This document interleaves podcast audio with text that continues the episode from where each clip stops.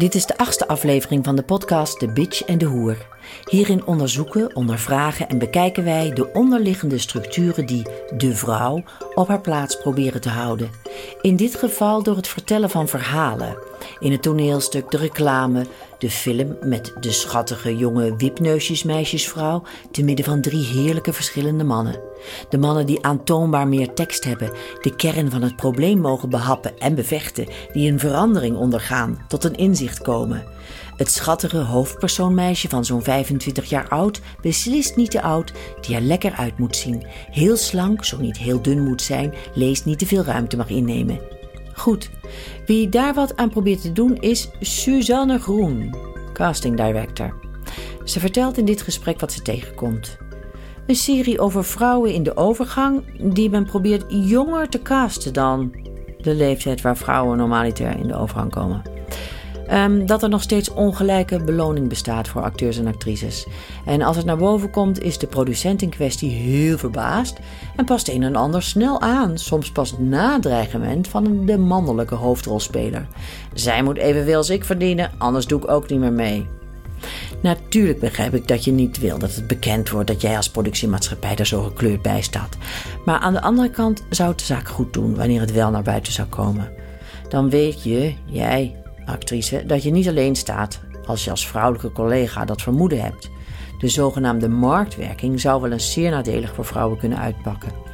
Omdat je minder kans hebt op een rol, omdat er minder vrouwenrollen zijn, ben je makkelijker inwisselbaar en heb je daarmee een zwakke onderhandelingspositie. Suzanne vertelt hierover en hoe zij probeert het gesprek aan te gaan, want dat is volgens haar essentieel. Waarom we gaan praten is natuurlijk uh, naar aanleiding eigenlijk van dat je ook de podcast had geluisterd. Zeker, ja. Ja, ja. en daar was je enthousiast over. En uh, in het castingproces is er natuurlijk ook heel veel uh, momenten aan te wijzen waarop je kan denken: hé, hey, zou dat niet ook anders kunnen? niet waar? En dan is hij echt, mijn, mijn beginvraag is, wat was bij jou het moment uh, dat, je, dat het je begon op te vallen? Want, want we, groeien allemaal op in de, in de wereld zoals die is. En op een dag denk je, hé, hey, uh, klopt dit wel? Um, nou, dat is eigenlijk al best wel lang geleden geweest. Toen ik eigenlijk nog lang niet voor mezelf was begonnen. Um, deed ik voor verschillende series. Was ik hoofd van de figuratieafdeling. En um, daar kwamen dan ook wel eens edelfigurantenrollen voorbij. En toen werd ook al. Um, ja, mijn beeld. Uh, ik heb een werkende moeder eigenlijk altijd gehad. Um, en ze was ook thuis, maar ze had ook altijd een baan. Dus dat is eigenlijk. En op het moment dat ik dus uh, 18, 19 was en daar zat, 1920 eigenlijk, toen had ik op een gegeven moment voor een arts met één zin een uh, vrouw. En toen kreeg ik dus terug dat dat. Nee, dat was niet de bedoeling. Uh, en ik weet nog dat ik toen echt uh, het niet begreep in het begin.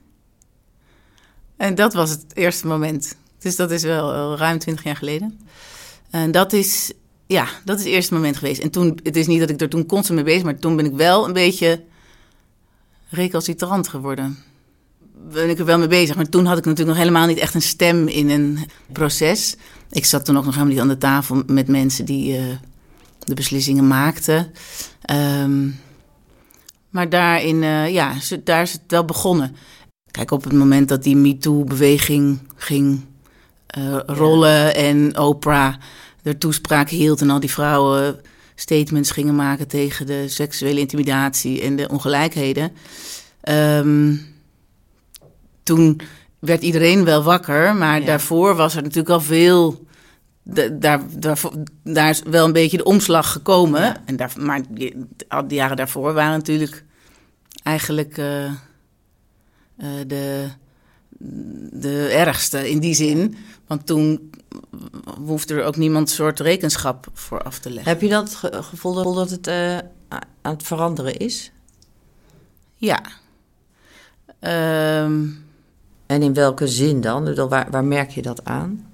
Is het echt aan het veranderen of is het eh, window dressing? Van, eh, ook wel nog. Ehm, het is wel ook echt aan het veranderen, maar dat heeft vooral te maken met het feit dat er ook vooral bij op de posities of de punten waarvan jij net vraagt. Er zijn natuurlijk verschillende punten inderdaad waar je ehm, nog een hoekje om kan of niet.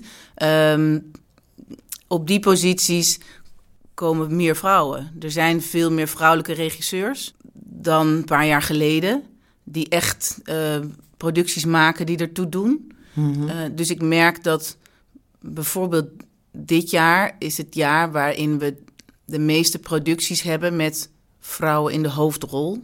Maar eh, nou, daar is niet alles mee gezegd. Maar, het is Nee. dus, maar wat jij zegt, de window dressing, Je bedoelt dat, dat ze meer hoofdrollen hebben? de- wat wij casten in ieder geval. Dus Ja. waarvan ik weet, de productie, we hebben nu, we hebben best veel, we hebben de meeste producties ooit tot nu toe waarbij we vrouwen in een hoofdrol casten. Dus daarin zie ik wel verandering. En zie je dan ook, ehm, want je kan namelijk nog steeds een vrouw in de hoofdrol hebben en nog steeds een ongelooflijk eh vrouwonvriendelijk verhaal vertellen. Of, en, en, en dat kan heel eh, verborgen zijn. Dat kan zo. eh, Precies. En daar, dat, daar, dat is soms nog wel aan de hand. Ook omdat namelijk veel van die verhalen nog steeds verteld worden door mannen. Daar ligt ook wel een, een deel van het probleem. Want eh, van al die hoofdrollen is sowieso 90% onder de 35. ja, ja, dat is Ehm. natuurlijk een hele grote olifant in de kamer. Precies. En als dat niet zo is, dan is het toch wel fijn als het niet grijs is en appetijtelijk. Ja, in hun ogen. Precies. Nou, dat vind ik namelijk zelf echt een heel groot ehm, en ook schadelijk iets. Dat als je consequent in films en televisie jonge vrouwen laat zien... en ook jonge vrouwen met een leeftijd waarop ze helemaal geen psychiater kunnen zijn... wijze van spreken, hè, dat, dat haal je niet. Dat is 11 jaar of weet ik wel, 16 jaar studeren. Dus dan kan je niet 9 of 28 zijn. Dat dat een, ja, een heel scheef beeld... En, en ook, je zegt, als je, als je rijpere vrouwen niet laat zien... Ja, iedereen wordt grijs, maar je ziet nooit iemand met grijs haar. Nee, En het is inderdaad zo, zoals Gina Davis dan die stemactrices of de stem, eh, wat is het, science, technology, engineering, mathematics, eh, die rollen, eh, of dat je die, die identificatie, die mist enorm nog. Ja, ze zijn of coach, die karakters, of weet je, het is, het is nooit een, bijna nooit bekleden ze de posities die er toch wel degelijk zijn. Dus die identificatie mist enorm nog. En dat is zeker nog aan de hand. Maar wat mij interesseert is, ehm, als jij bijvoorbeeld als iets wordt geschoven naar een, een jongere leeftijd, hoe, ga- hoe, hoe, hoe gaat dat dan? Of hoe, ehm, want, dus eh, ik, ik neem aan dat jij ook vaak probeert om, om, het, eh, om, om, om een wat realistischere leeftijd aan te geven. Of, of, of om, de, om het verschil. Nou, maar de meeste producties, dan zijn ze ook in het script Dan zijn ze al- 25, 35. Ja, De producties waarbij dat niet kan, daar gaan enorme discussies aan vooraf.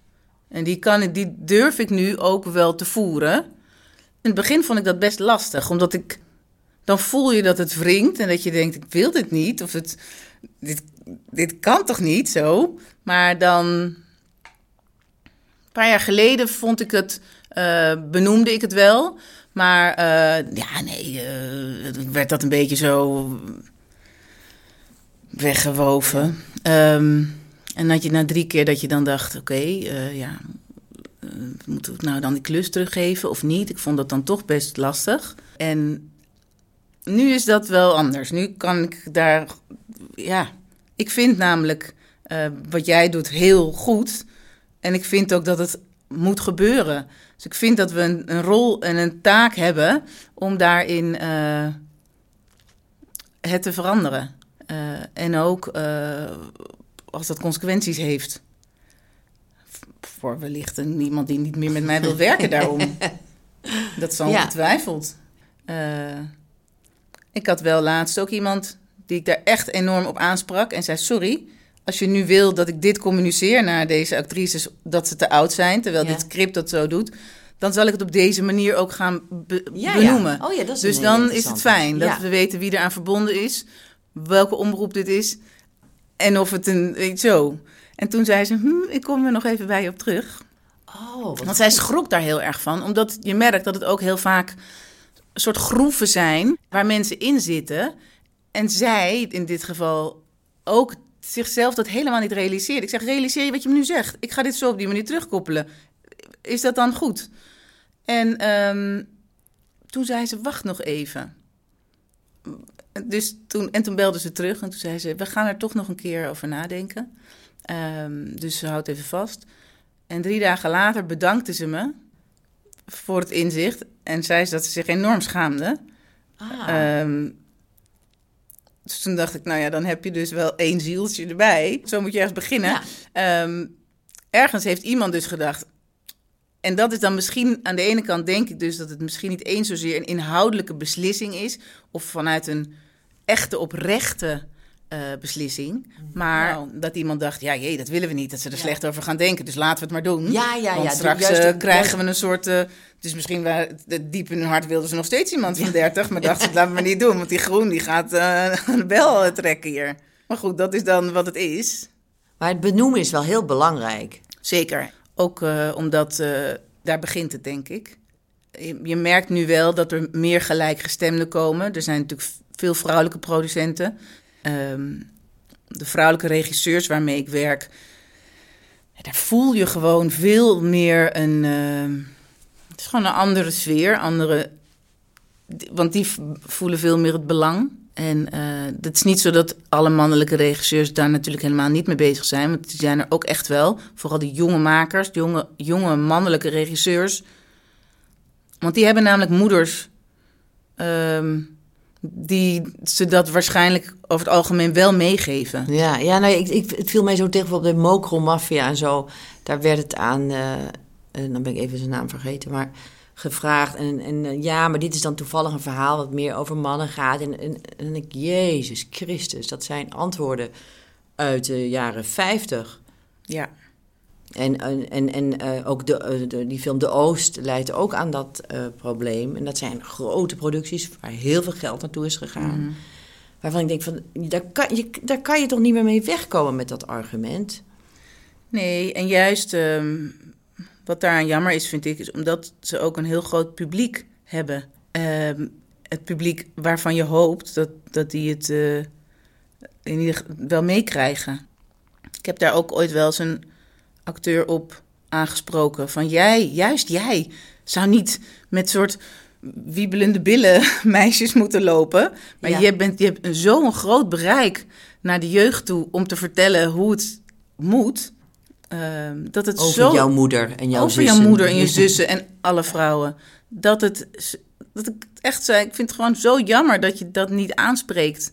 En dat komt natuurlijk ook omdat daar weer een manager boven zit en een producent of een iets en iemand. En dat zijn ook ja, mensen die dan dat toch nog moeilijk vinden om, eh, om die eigen stem misschien toch in te zetten. En op het moment dat er eh, mensen omheen zitten die dat op een andere manier sturen, moet je gewoon toch heel zeker van jezelf zijn. Om te zeggen, ja, sorry, dat ga ik gewoon niet doen. Ik ga me heel veel geld opleveren. Maar dit is toch niet meer waar we nu zijn. We zitten nu. eh, en ik kan me voorstellen dat dat. Maar door dat ook weer te benoemen. Ja, hoop ik eigenlijk dat er ergens een soort zaadje is geplant. En Ja. dat eh, de volgende videoclip er anders uitziet. Nee, maar het is wel zo dat doordat je het benoemt, wordt het, eh, leer je elkaar ook hoe je daar dan over moet praten. Ja, want het is natuurlijk heel vaak ook taboe. En ik merk ook eh, als ik het hier, als ik aan het sparren ben met regisseurs en producenten. En je voelt dat, dat, dat er inderdaad een soort olifant is van hoezo is het geen vrouw. Dat is eigenlijk de olifant niet meer want die kan je heel snel. Daarna wordt het of ongemakkelijk of het is, ja nee, tuurlijk, laat maar zien, leuk. Maar als het ongemakkelijk is, dan, ehm, dan kan dat best wel, dan kan dat best wel lastig worden. Omdat Ja. je dan op een gegeven moment gewoon lijnrecht tegenover elkaar zet. En dat is natuurlijk niet de bedoeling op het moment dat ik voor iemand cast. Eh, elke regisseur heeft ook weer een bepaalde manier van denken, een bepaalde stijl. Dus je moet iemand leren kennen en aanvoelen eh, wat hij zou willen. En op het Ja. moment dat je daarin dus toch tegenover elkaar staat. En hij mannen wil. En ik denk, ja, eh, nee, ik wil geen mannen. Ik heb aan de ene kant in die zin. Wij stellen de mensen voor, maar wij beslissen niet. Dus Ja. ergens heb je natuurlijk. We zitten wel aan het begin daarin. Eh, als wij iemand niet voorstellen, is de kans misschien kleiner dat iemand een rol krijgt. Uiteindelijk is het niet aan mij om te beslissen, maar ik ben natuurlijk wel in gesprek daarover. En ehm, op het moment dat je daar echt niet uitkomt, is dat lastig. Dus ik Ja. probeer dat gesprek wel ook aan het begin te voeren. Dat als Ja. je echt het gevoel hebt van we zitten niet op één lijn, dat je daar dan nog. Ja, van En hoe is je gevoel bij, bij producenten, zeg maar ook, eh, eh, of, of geldschieters, ik weet niet in hoeverre je daarmee te maken hebt, maar dat zal wel vaak een argument zijn dat eh, bijvoorbeeld om voor, ja, ik zeg expres rijpere vrouwen in plaats van oudere vrouwen, Mhm. maar om daarvoor te kiezen. En nou, nou, het is vooral, ze, ze- ze, negeren eigenlijk wat er gebeurt. Ze bestaan niet in de bioscoop en op televisie. Ja, wel hier en daar, hè, want dan komen mensen altijd met wat voorbeelden. Ja. Maar het, eh, de- producent zou daarin wel een grotere rol kunnen vervullen. Dat op zijn minst. Het is nu wel, er komt nu een soort tendens aan hè, met de, de vrouw, de overgangsseries zijn eh, in aantocht. Eh, dus die zijn dan wel de rijpere vrouwen Ja. in de hoofdrol. Maar inderdaad, wel topperig. Nee, dat weet natuurlijk helemaal niet wat dat wordt. Maar, nou ja, of, of het moet allemaal toch eh, wel sexy. Het is, ik ben benieuwd wat, wat eh, dat ons gaat brengen, deze fase. Ehm, en ehm, het is inderdaad zo. Ik merk wel dat vrouwelijke producenten daar veel meer bovenop zitten. Maar ook, er zijn ook vrouwelijke producenten of ehm, in zeg maar de omroep, bij de omroepen, die daarin toch eh, openlijk aange- toegeven. Ja, sorry, eh, het is niet sexy, dus het verkoopt niet. ja, dat, dat denkt men, ja. Terwijl het een heel groot publiek is, hè? Gigantisch. Ja.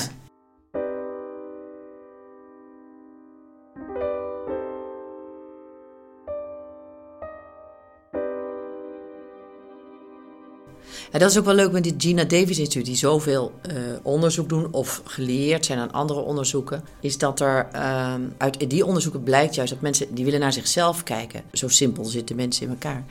Ja. En eh, dus, dus dat, dat, dat daar niemand naar wil kijken, dat is natuurlijk een. eh is scheef. niet waar. Nee. Nee, het is niet waar. En ehm, En zeker bij de omroepen waar het publiek geld is, denk ik dan nog. Denk van, dus je hoeft niet, al- als die commerciële gedachte al waar zou zijn, die hoef je niet te nee. hebben. nee, die hoef je niet te hebben. En dat is. ehm, maar daarin is wel zo'n omroep met een producent toch wel een, een leidend verhaal. Dus eh, dan is het heel moeilijk als je en een producent, een omroep en een regisseur hebt die op dat pad zitten. Ja, om daar, ehm, om daar vanaf, om, dat daar Ja. dan te veranderen. Echt van belang dat je het benoemt. En tuurlijk kan je dan altijd, kan je het er niet mee eens zijn, of kan je daar eh, niet tot elkaar komen. Maar je moet het benoemen. Want anders eh, gebeurt het niet. Helemaal omdat mijn ervaring dus is dat heel veel mensen dan toch denken: hmm, zo had ik het nog helemaal niet bekeken. als je het toch benoemt. Ja. Het grootste deel is helemaal niet zo eh, aangevallen of eh, bozig, of, maar is vooral onwetend daarin. En denkt, oh jeetje, ja. Is dat zo? En ehm, inderdaad ook ehm, met rollen dat je denkt... Oké, wat wil je? Wil je dat ik een vrouw zoek in die periode die daar aan het werk was? Wil je dat ik echt bewijs dat het kan, dat een vrouw in die positie bestaat? Nou ja, dan, dan laten we aan de research gaan. En je merkt dat de grootste verandering het snelst gebeurt bij de producties, waarbij er niet zoveel geld is. eh, omdat je dan toch heel erg veel minder begrensd bent. Ja, dus ja. de maker veel meer zelf kan kiezen. En dat, is niet dat heeft er niets te maken met mijn zin doordrijven. Maar dan merk je dat omdat het commerciële aspect er weinig minder is, Ja. Ehm, kan je dus wel kiezen voor uh, een, uh, een, uh, een, een rijpe actrice die supergoed is voor die rol. Je merkt nu ook bij de ontwikkelings. er zit nu zo'n extra stapje tussen, dus een tijdje, dat je een, een, de ontwikkelingsfase van een film hebt voordat de definitieve realisatie zeg maar geaccordeerd wordt. In die ontwikkelingsfase kan er nog best veel gebeuren. Daar wordt het script gefine-tuned, maar ook de cast de hoofdcast wordt al, gaan we al zoeken. En soms is die al zelfs rond. En je merkt dat daar ook in die fases wordt er uitgeprobeerd en kunnen we um, wat vrijer casten. Kijkt iedereen nog niet mee, want uh, dat geld is nog helemaal niet vergeven. En daar zijn, daar heb ik laatst echt wel een hele goed gesprek gehad. En ook uh, inderdaad met de regisseur daarover gehad van hoezo, hoezo moet ze dan knap zijn? Wat is knap dan precies voor jou? En dat was een heel goed gesprek. En uiteindelijk um, is dat dus ook gewoon heel goed gegaan. In die zin dat daar de beste actrice uit is gekomen van 50 plus. Die nu op die manier gepresenteerd wordt bij het fonds en zegt: Dit wordt onze hoofdcast. En dan um, ziet men ook dat het dus goed is. En ik denk dat dat. Uh... Maar dat komt denk ik dan dus wel doordat jij. Of is dat niet zo? Nee, dat bewustzijn moet al op meerdere plekken aanwezig zijn. Anders dan ja, ja, en je kan natuurlijk wel op het moment dat je bijvoorbeeld de twee actrices of drie actrices over hebt, dan voer je het gesprek. En ja. dan is het soms. Wat er dan dus gebeurde, is dat men geneigd was om voor de knappe te kiezen. En jij zei van ja, maar kijk nou naar die ander, want. Ja, dat, was gewoon, dat was gewoon veel beter voor de rol. Dus Um, dan is de vraag waarom. Over, alleen over mijn eigen hoofd. Hè? Wat is precies de reden waarom. Want dat kan natuurlijk. Je kan ook een ander beeld hebben van de rol. Maar je ziet het ook op televisie bij presentatoren bijvoorbeeld. Eh, de mannelijke presentatoren hebben echt alle maten, soorten, verschijningsvormen, leeftijden. Grijs. Grijs, dik, dun, appelhoofd, uh, kabouterkop, echt alles. En bij de vrouwen zijn ze allemaal knap en, en vrij jong. jong. Ja. En zelfs bij dus actualiteitenprogramma's denk ik van, dat is toch eigenlijk getikt. We hebben het over, we hebben het over de wereld om ons heen. En, en, en het is schadelijk. Dat is het vooral. Of tenminste, dat is de basis, denk ik, van, uh, van uh, waar het echt, waarom het er echt toe doet. Ja. Is omdat je de jeugd van tegenwoordig, uh, en niet alleen de jeugd, ook gewoon de, de, de, de, de maatschappij meegeeft dat deze mensen eigenlijk niet bestaan. Dat het figuranten zijn in onze maatschappij.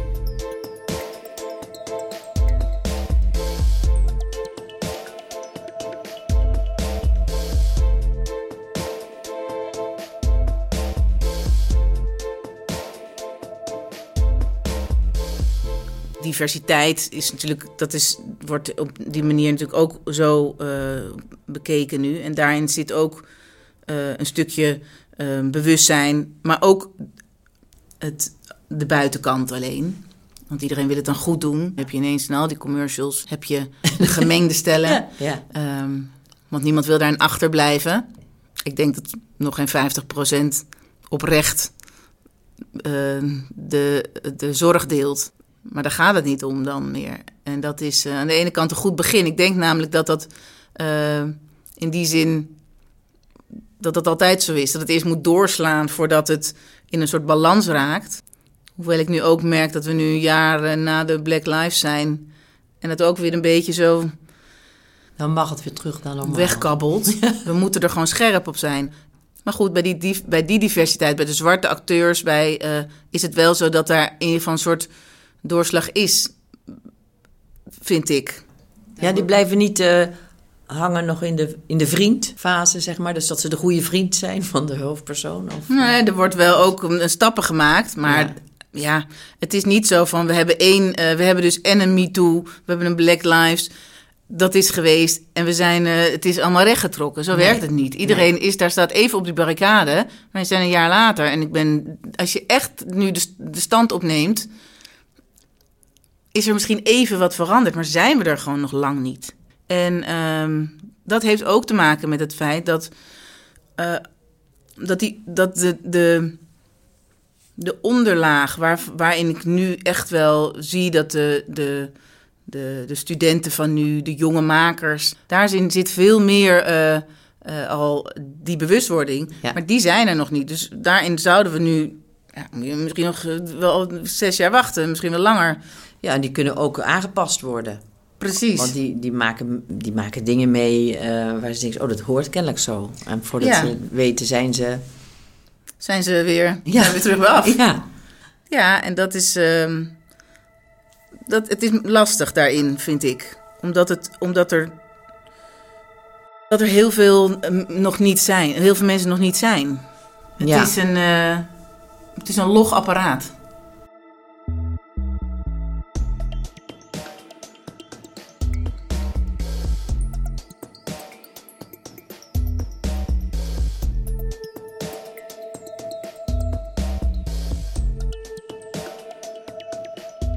Wat ik veel van jonge actrices hoor, is dat ze heel vaak voor uh, hoerenrollen moeten casten. Ja, nou, ik heb. Proef jij dat? Ik heb nou, de hoerenrollen wel minder, gelukkig. Maar wel moederrollen, sociale werkers, assistentes. Dus da dat zijn wel de. Um...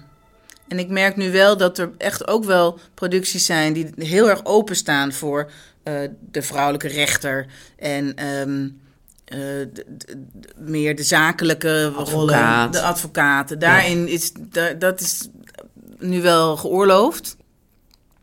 Maar het is niet zo dat de, de, die rollen die er dus zo vanzelfsprekend zijn voor vrouwen, dat die dus nu door de mannen worden ingevuld. De assistenten. De assistenten. Die blijven wel ook. Uh, terwijl ik denk dat het ook heel goed is om te zien dat dat ook de mannen kunnen zijn. Je hebt ook gewoon vaders die gewoon voor de kinderen zorgen. Ja. En um, dus dat is wel, uh, daar is, nog wel wat te behalen. En ik merk ook dat je jezelf elke dag die vragen moet stellen. Vind ik. Dat je zelf moet denken: oké, okay, wat zijn de mogelijkheden?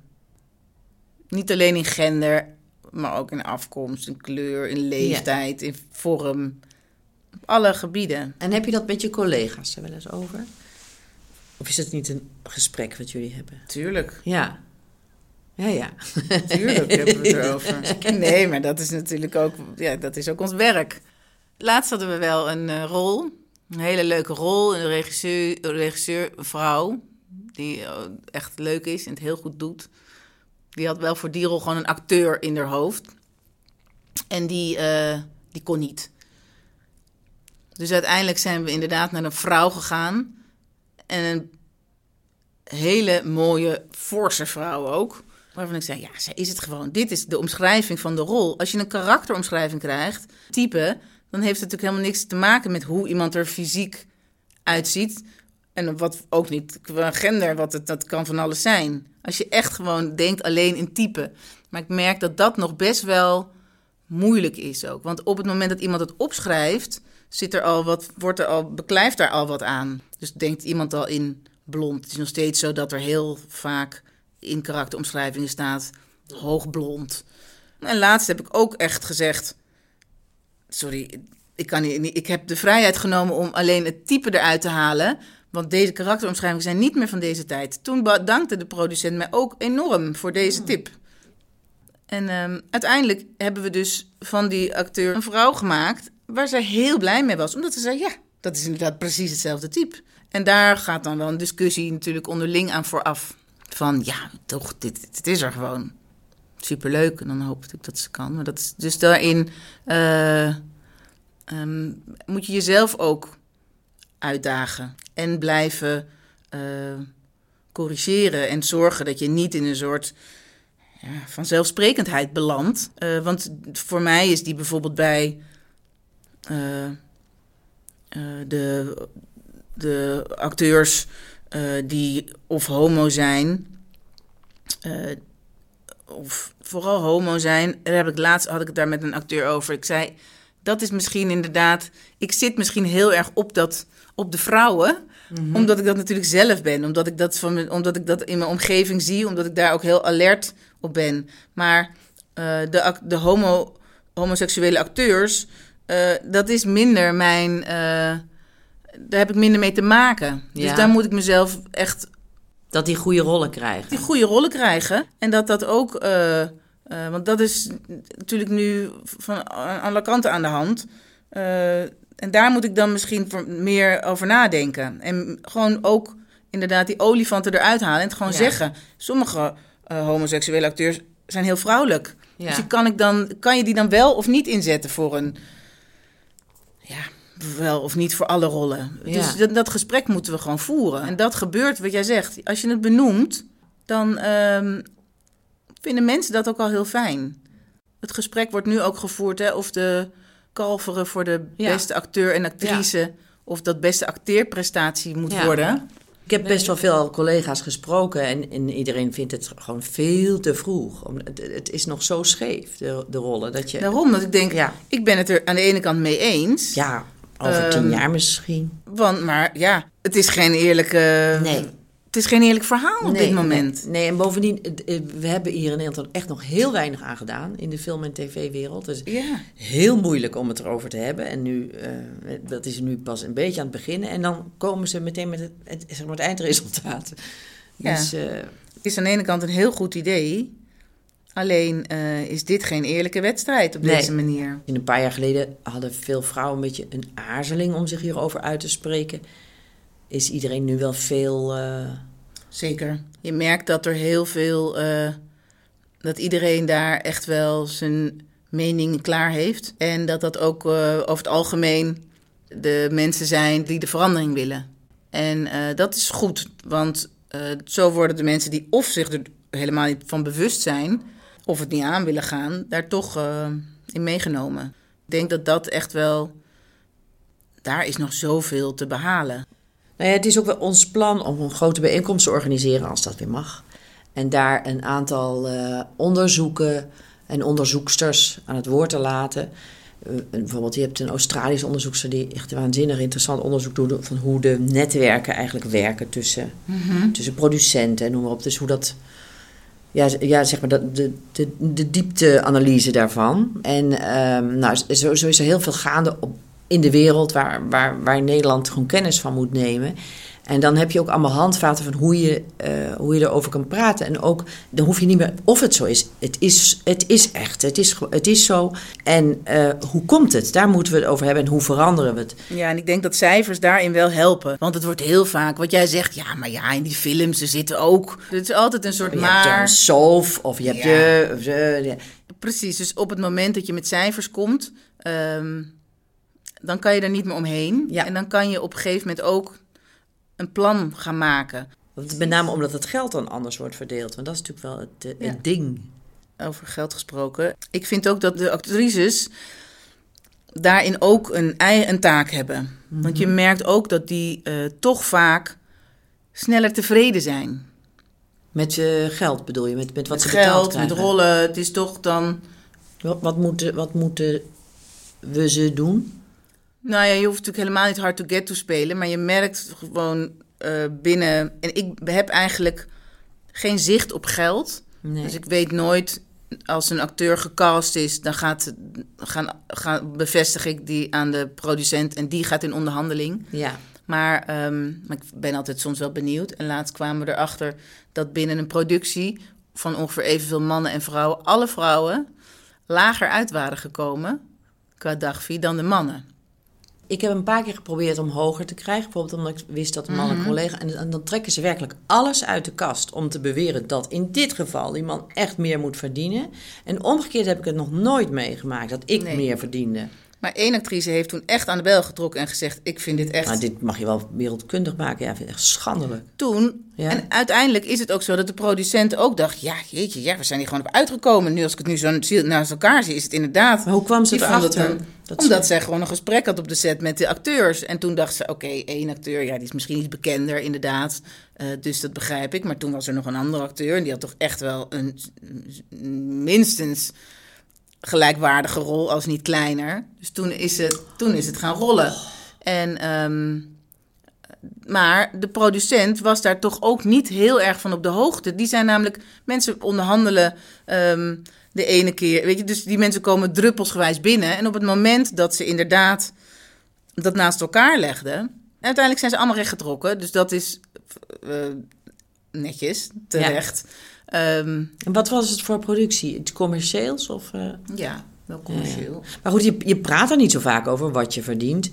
En ehm, wat sowieso, als je gaat zeggen van marktwerking of bekender, als jij veel meer kansen hebt gehad als man.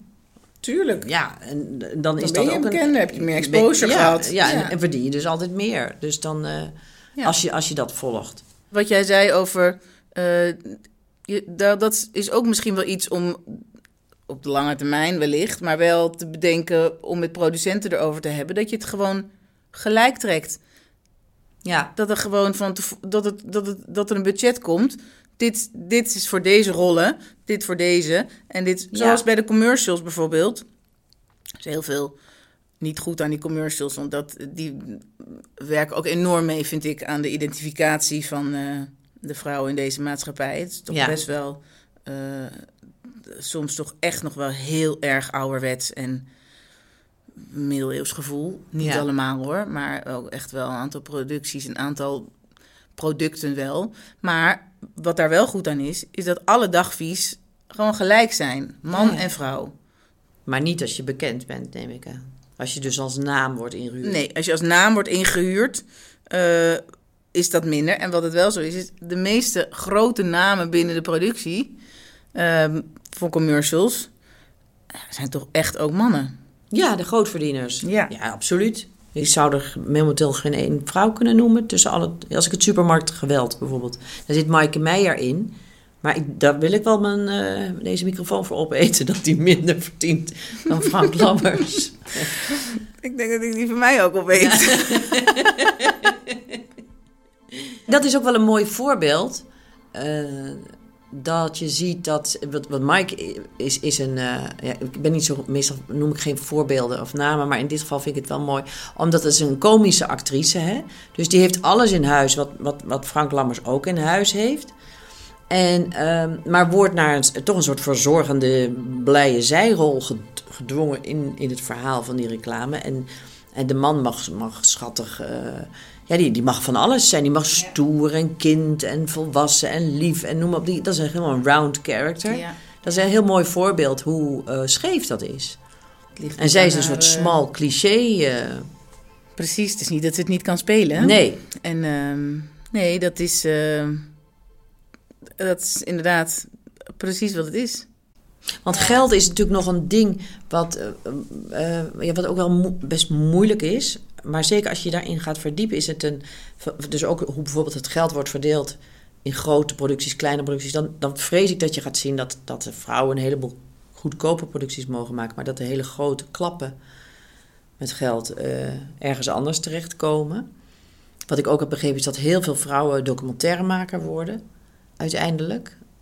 Want daar, daar zijn steeds meer cijfers van, van hoeveel gaan er naar de filmacademie en hoeveel worden er nou uiteindelijk uh, regisseur. Nou, dan verdwijnen er. Ik geloof dat het eerst is het, is merendeel vrouwen en uiteindelijk is het een. Die gaan iets anders doen. Onder andere uh, gaan ze de documentaire hoek in. Ook omdat dat goedkoper is en ze dat dus sneller gedaan krijgen. Dus waar een man uh, veelbelovend wordt genoemd, wordt een vrouw onervaren genoemd. Nou ja, en je moet ook ehm, vrouwelijke regisseurs waar ik mee werk eigenlijk heel goed weten wat ze willen maar toch op zo'n zet, wat toch nog echt wel voor een groot deel natuurlijk gewoon een mannenwereld is. Uh, cameravrouwen zijn natuurlijk echt wel... Heel sporadisch. Moeilijk te vinden. Ja. En het zou natuurlijk echt zo fijn zijn als je die crew ook daarin... want uit onderzoek is ook gebleken dat op het moment dat je een vrouwelijke regisseur hebt, uh, cameravrouw, dat dat ook enorm ten goede komt uh, aan de productie. Omdat er gewoon anders gekeken wordt. Uh, dat hele intimacy coaching, ja, het is natuurlijk eigenlijk absurd dat het nu pas aan de orde komt. Gek hè? Beter ja. laat dan nooit. Maar als je die verhalen hoort van hoe dat jarenlang is gegaan, dat is natuurlijk... Nou ja, de, want ik, ik heb zelf die workshop gevolgd in januari van die Ita O'Brien. En ik noem het eventjes voor de, voor de mensen. Ja dat een intieme scène wordt aange, uh, aangepakt als een gewone scène was, besefte ik opeens, ik dacht, dat, dat gebeurt inderdaad helemaal nooit. Dus de stappen die je neemt in een tekstscène, van dan dit betekent dit en dat betekent, dat is natuurlijk ook het geval in een, in, in een intieme scène. Maar Daar is taal voor ontwikkeld nu, onder andere Ja. door haar. Ja, En daar zijn de clichés echt gigantisch natuurlijk. gigantisch. En ook de schrijnende verhalen die Ja. je van actrices Ja, hoort. dat is verschrikkelijk. Het is gewoon hoererij. Dat, dat is het.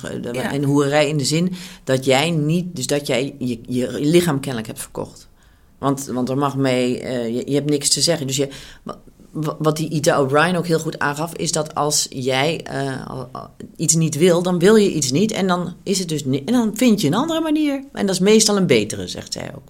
Precies. Dus je mag zeggen van dat stukje wil ik niet in beeld. Of dat wil ik niet. Ja, dat- je mag me hier niet aanraken. ja, ja. Ehm, en ehm, daar eigenlijk kom je dan weer terug tot gewoon het gesprek voeren. Gewoon erover praten. Je merkte Ja. ook aan heel veel eh, regisseurs die eerlijk gewoon toegaven. Ja, ik heb dat gewoon altijd eh, eh, weggeschoven. ja. We hebben daar nooit echt gerepeteerd. Het is al ongemakkelijk. Ja, Ja. eh, we doen het gewoon. Hop, je bent een actrice. Ga maar liggen. Ja. Besloten zet. Nou, eh, we hebben haast. Er is geen geld voor. En dat is natuurlijk verschrikkelijk. Ja, ga maar, eh, vind, doe maar klaarkomen, doe maar dit, doe maar hop, dat. doe maar. Dus ook daarin merk je nu natuurlijk dat dat nog enorm in de kinderschoenen staat. Ja. Het is heel goed dat, dat inderdaad Ita dat in hele goede, nou ja, heldere taal eh, uitlegt. Ja. En ja, eigenlijk als je die cursus hebt gevolgd, kan je eigenlijk niet anders meer. Ehm, maar goed, eh, dan nog is het en weer is het een geldkwestie, is het een tijdkwestie. En zal iedereen die ehm, Ja, maar zij vertelde te dat, dat de, scène- de, de, de, de producties waar zij aan meewerken, winnen alle prijzen momenteel. Onder andere ook omdat de seksscènes die erin zitten veel eh, explicieter zijn zelfs. Dus Ja. het wordt niet eh, truttiger daarvan. Maar goed, dat moet er eerst toch echt weer algemeen ehm, bekend worden. En ehm, verandering is toch ook gewoon lastig voor mensen die het al goed hebben. Dat is een goede, ja. En dat zijn meestal wel de, ook de, de key functies eh, en de, de, de key personen waar je afhankelijk van bent. En ehm, ja, het- het- het- ik denk dat er heel veel mensen ook zijn die nu niet meer anders kunnen. Dus wij hebben nu het gesprek. Er zijn heel veel door, eh, door de, de intimacy coaching, eh, maar ook door het hele MeToo. Er zijn echt veel mensen die het niet meer niet kunnen Ja. benoemen. Waardoor er echt wel een gesprek in gang is gezet. Maar ehm, dat is het begin.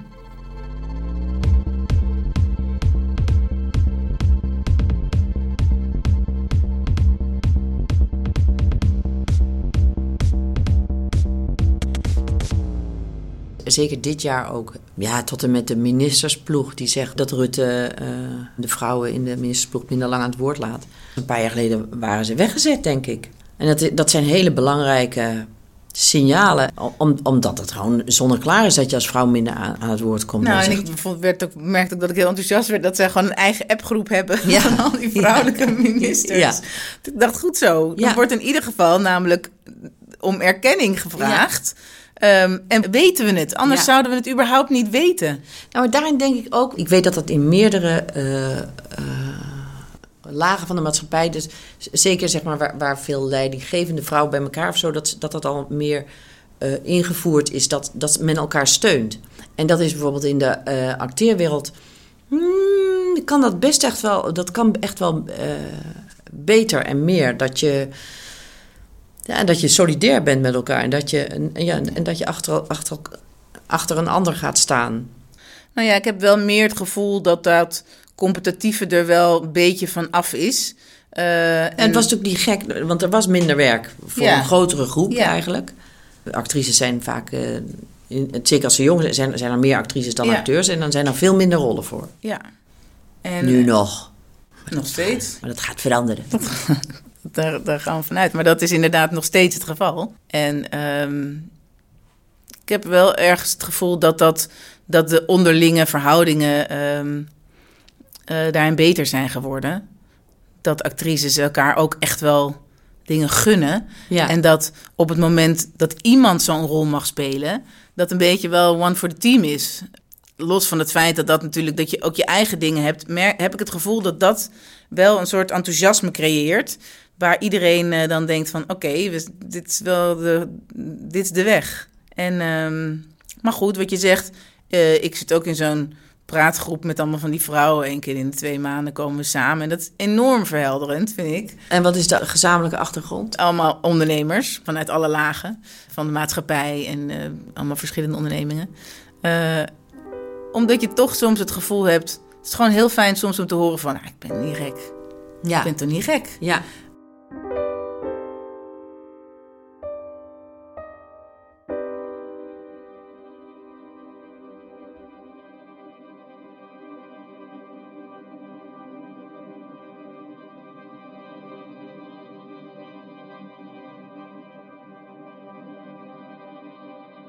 Je noemde het nu ook van uh, als je op de meest comfortabele plek zit, dat het moeilijk is om daar afstand te doen, maar ook om het te zien. Dus als, als jouw hele wereld een ja, eigenlijk witte heteroseksuele wereld is, nou, een mannelijke wereld is.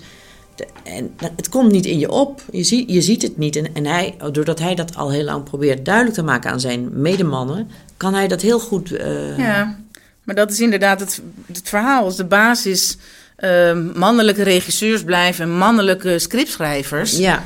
dan um, is het heel, wordt het heel moeilijk om uh, de vrouwelijke kant daarin uh, te vertellen. Ja, dan krijg je zoiets van die ongelukkige voorbeelden als in die, die Vliegeniers-serie, dat er dan één rol zit en die vrouw wil, die is ook voor stemrecht bezig of zo. Die heeft daar een heel klein zinnetje ja. over. Dat je denkt, oh, jongens, jongens. En uh, dat is afgevinkt. Ja, ja dat is echt.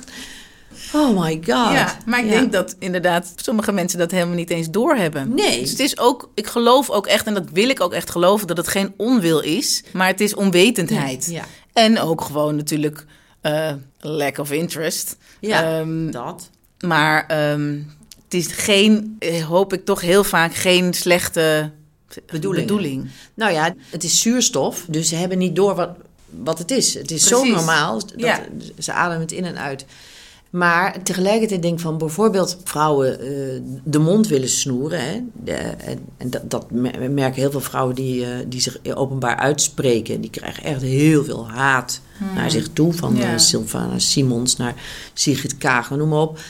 En um, daar is bijvoorbeeld ook heel veel onderzoek naar gedaan. Dat men heel snel vindt dat vrouwen te veel praten. Dus dan, dan hebben ze gewoon geturfd hoeveel een vrouw sprak in een fragment wat ze laten zien.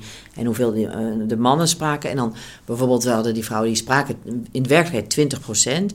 Maar de mannelijke luisteraar ervoer dat als 60. En dat is dus best een gekke.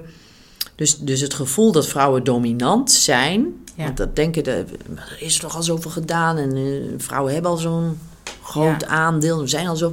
Dat zit, dat zit dus op een heel, in een heel rare perceptie van die. Nou ja, dat, ja. Misschien ook iets met een soort ego, waarbij je elke keer het gevoel hebt dat daar je stoelpoot wordt uh, gezaagd. Ja, dat is ook zo. Dat is ook zo. Maar um, ja. die stoel is ook veel te hoog. Ja, ja. maar goed, als je dat inderdaad niet vindt, ja, dan is dat heel lastig. Dus om dat besef. Um, nou, dat je, dat, dat je plaats moet gaan ja, maken. Je moet, Er moet plaats komen. Om dat besef teweeg te brengen is uh, echt wel een zware taak. Als er totaal geen ruimte is in die visie. Ik probeer me soms te verplaatsen van waarom is het zo lastig? Wat, hoe erg is het nou als je dan wel plaats moet maken? ik merk dat het heel vaak dat, dat het niet zo is in hun. In Precies, hun, ze, hebben, ze, het is gewoon ze zijn het er niet mee eens. Ja, het is niet waar. het is al goed. Dus het, maar dat is ook zo. Voor die laag functioneert het ook heel goed, de wereld. Precies. Ja, dat is natuurlijk met vele discussies. Dat op het moment dat je zelf denkt: ja, voor mij is het heel goed, maar goed, als jij er last van hebt, dan wil ik daar wel wat aan veranderen. Uh, de, vooral die laatste zin is in voor heel veel mensen niet aan de orde. Nee. Nee, maar met racisme is dat ook zo. Dat, dat heb ik zelf ook heel lang gedacht. Dat, dat het wel meeviel. En ook, ook, ook, ook gedacht van soms van, nou, dat brengen we wel heel hysterisch en zo. Terwijl ik nu denk, ja, natuurlijk word je daar hysterisch van. Mhm. Als je dat al zo lang moet uh, aanhangig maken. En, um, en het is wel, het is gewoon zo, zo erg. Dat je denkt, van, het is toch niet zo erg? Jawel, het is wel zo erg. Ja, het is, het is heel, heel erg. En, en zo is het ook met vrouwen. Dat je denkt, van, hoe kan nou de helft van de wereld bevolken? Ja, ja, het is echt zo. En daar, en daar zit heel veel leed achter. Dat, dat is... Um, Zeker daar valt ook nog veel over te vertellen. Maar daarom vind ik het zo eh, waanzinnig in, mooi dat het zo wereldwijd aan de hand is.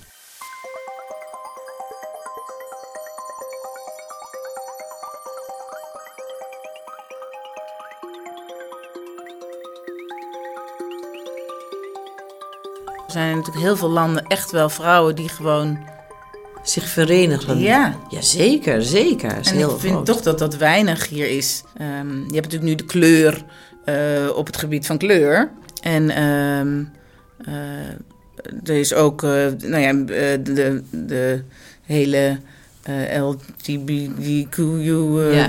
alles is daarin ook echt wel een, een vereniging. Er wordt heel erg gepraat over de inclusiviteit, ehm, de diversiteit en ook dus de gender. Maar eigenlijk is dat merk ik dat daar de vrouwen, de actrices, niet vaak benoemd worden.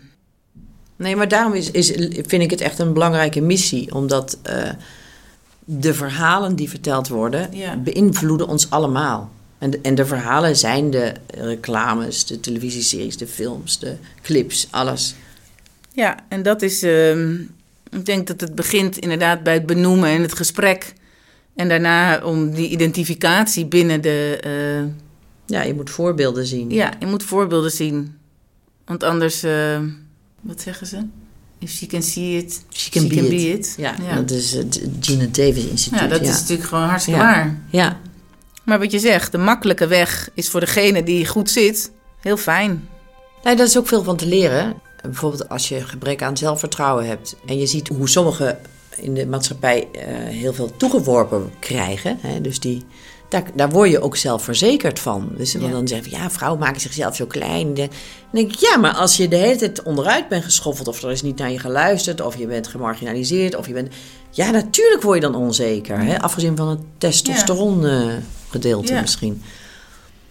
Ja. En hoe zeker word je niet als elke drol of scheet die je laat... Nou, dat is een beetje onaardig zeg maar, elke uiting... dat er, oh, wat goed en wauw en te gek, daar gaan we voor. Ja, inderdaad. En dat is soms ook nog, net als met racisme, je moet er echt wat van zeggen. Je moet niet denken, ah, het gaat mij, of iets. Nee. Nee, je moet, je, dat kan niet meer. Nee, Want dan werk je er eigenlijk ook aan mee. ja, dat, dat heeft mij ook wel even gekost hoor, om dat te snappen. Maar dat is inderdaad echt zo. Ligt eh, een schatkamer van eh, verhalen dan verteld te worden. Precies, ja. Ja, dat op zich is er op vele vlakken nog veel te behalen. Ja. Ja, Nou, goed, leuk. ja.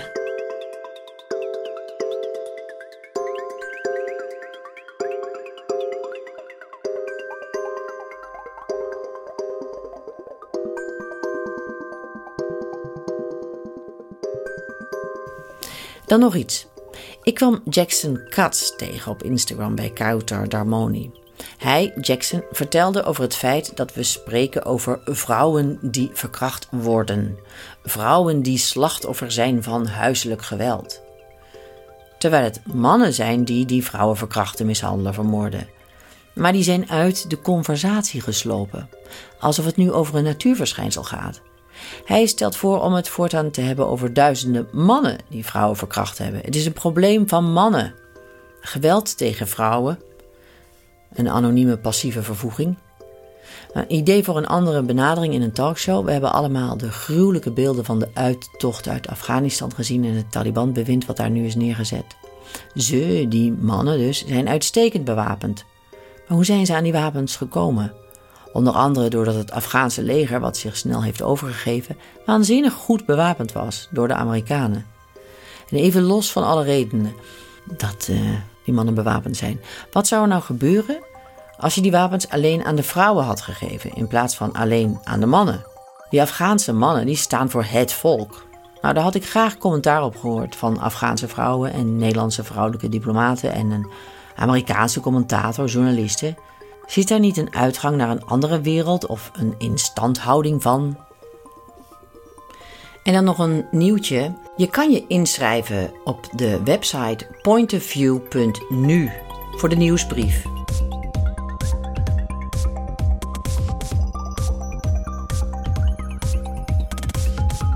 De volgende keer praat ik met Bero Beijer, directeur Nederlands Filmfonds, voorheen directeur International Film Festival Rotterdam. Veel in de melk te brokkelen en veel van plan, zegt hij, en daar gaan we hem aan houden. Maar eerst maar vragen naar hoe de zaken staan en of hij begrijpt waarom verandering nodig is.